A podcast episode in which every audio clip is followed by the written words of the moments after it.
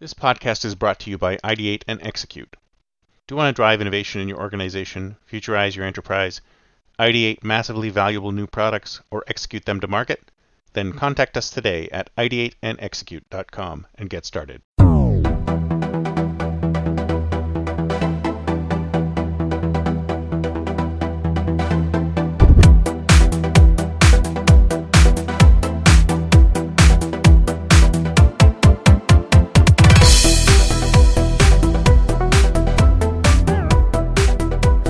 Morning, everyone, and welcome to the Think Future podcast.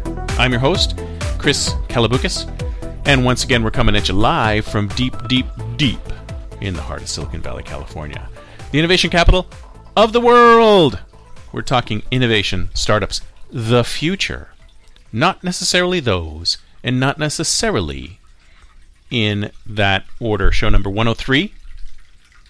And today, we're going to talk a little bit about the mindset that you need to innovate. Now, I've founded startups. I've worked at small companies, worked at huge companies, and I've worked at medium sized companies. Some may even say that I have an interesting background. When you talk to the senior management of any of these companies, no matter the size, and you ask them to define innovation or ask where it comes from, you'll get many different answers. Many of them point to incremental innovation, small changes, little bets, improving their products, making them better. Well, that's always good, and there's nothing wrong with that. Incremental innovation will not save your company nor will it kill it. Incremental innovation is safe. Let's put that aside for a moment because I'd argue that it's not really innovation at all, since everyone is already incrementally innovative. Everyone, right? I mean, seriously, who says we're not going to make small improvements to our product to make it better? No one. That's table stakes. Table stakes are I'm going to continuously improve my product, my services, my business model in small changes to make it better. I mean, some may be, some may be, may argue that that's where Apple is today. Apple is in the incremental innovation business. They have basically taken what they destructively built at the very beginning, back in 2008, eight years ago when they first launched the iPhone. And they have made incremental improvements. No one says, I'm not going to make incremental improvements to my product. Well, some people do. I guess a very, very few people do, but I can't imagine. I guess those people who say, if it ain't broke, don't fix it, right?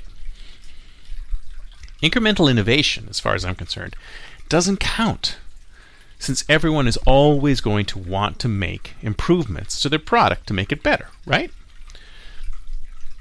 And then other people go back to Clayton Christensen's Innovator's Dilemma. Unless you disrupt yourself, someone is going to disrupt you. Innovation is disruption, and it always comes from without unless you let it, help it, and encourage it to come from within. Disruption will kill your company because a competitor, likely even from some other industry you may have never even thought of, comes along and can service your customers far better than you can at a much better price. Where's loyalty?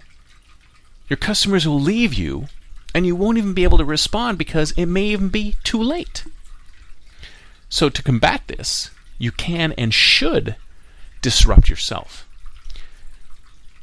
you should look at eventually replacing your current business, all of your current business, with something new which may eventually replace your entire company. How do you disrupt yourself? Where does this innovation come from? Of course, with most disruptive types of innovation, there's plenty of resistance. I mean, one of my colleagues who I work with at Yahoo, who wrote the excellent book Exponential Organizations, calls it the internal corporate immune system. Really, really apt as a description. Some companies really do treat innovation as a disease or a virus that tries to infect the company. Innovation starts to infect the company, the company starts thinking about, or the employees start thinking about new products, new services, new ways of doing business, new ways of selling, new ways of servicing. And the immune system says, no, we're, we're not going to do that. We're not going to do any of that. We're going to shut this thing down because it will disrupt our current business. And then some companies seem less innovative because they're older, bigger, or in specific verticals where innovation lags, like financial services, healthcare, manufacturing, maybe. But if you ask me, none of that matters. Age of the company doesn't matter. Size of the company doesn't matter. Vertical that the company is in doesn't matter. What matters is open mind. Innovation, disruption comes from open mind. One of my pet projects is ageism. You hear about ageism happening all over, but it seems to be the last remaining prejudice that people don't really care about. You'll never see people marching in the streets against ageism. Racism? Absolutely. Sexism? Definitely. But ageism? Hardly. What's the difference between a younger person and an older person? What is the specific thing that people have issues with when somebody gets older? If you ask me, the top reason people believe someone is too old is how of open mind they are.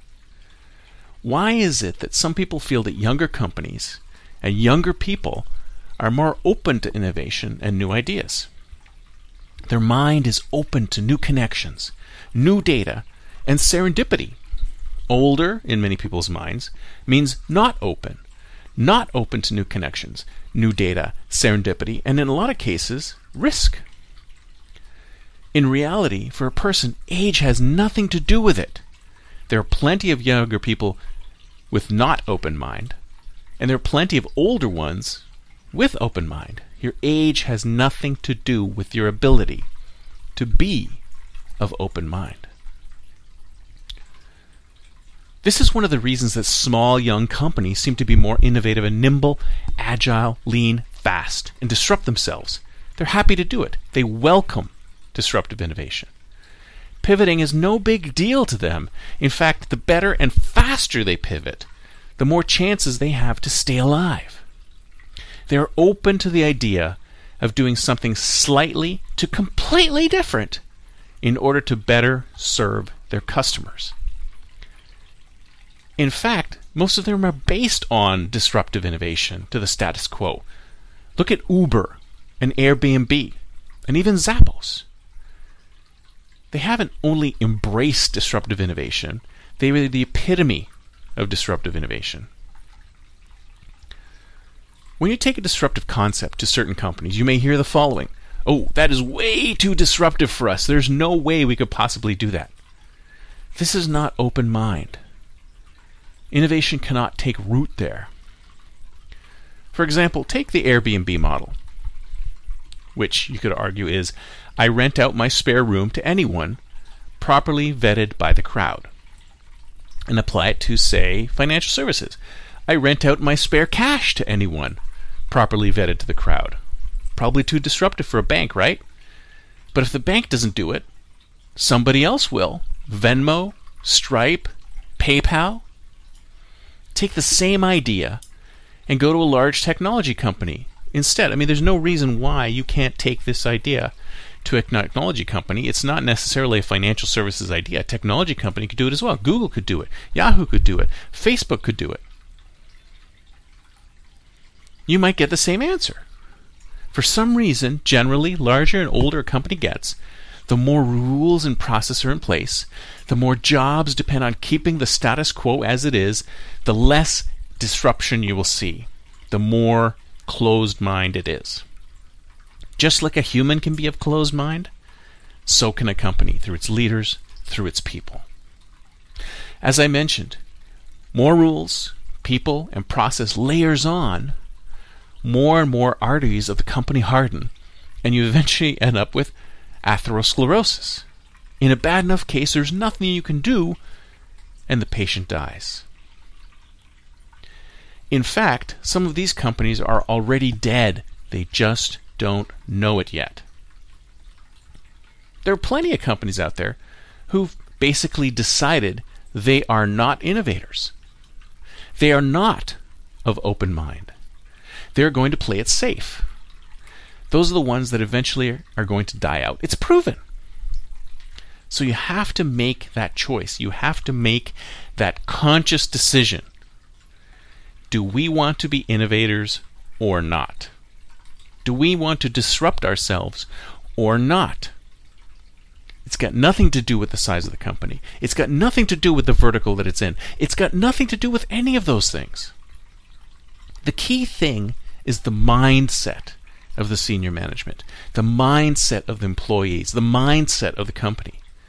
If you have an innovative mindset, then you will innovate. If you have a disruption mindset, then you will disrupt. If you are open to disruption, if you are open to new things, then you will innovate. If you are happy to see your own business disrupted and destroyed by new things that you developed, then you will innovate. If you don't, then you won't. It's as simple as that. Now, others will come to you with some kind of magic incantation or formula. They'll say, There's five phases of innovation of this or that. The reality is, you don't need five phases. You don't need ten steps. You don't need seven points. You don't need any of those things. You just need open mind. You need to create the environment to allow innovation, to allow disruption, to foster innovation. You have to let your employees think out of the box. Let them have a safe place where they can innovate, discuss, talk, come up with new ideas, and then build them. That's it for me for today. See you next time, and until then, don't forget to think future. future.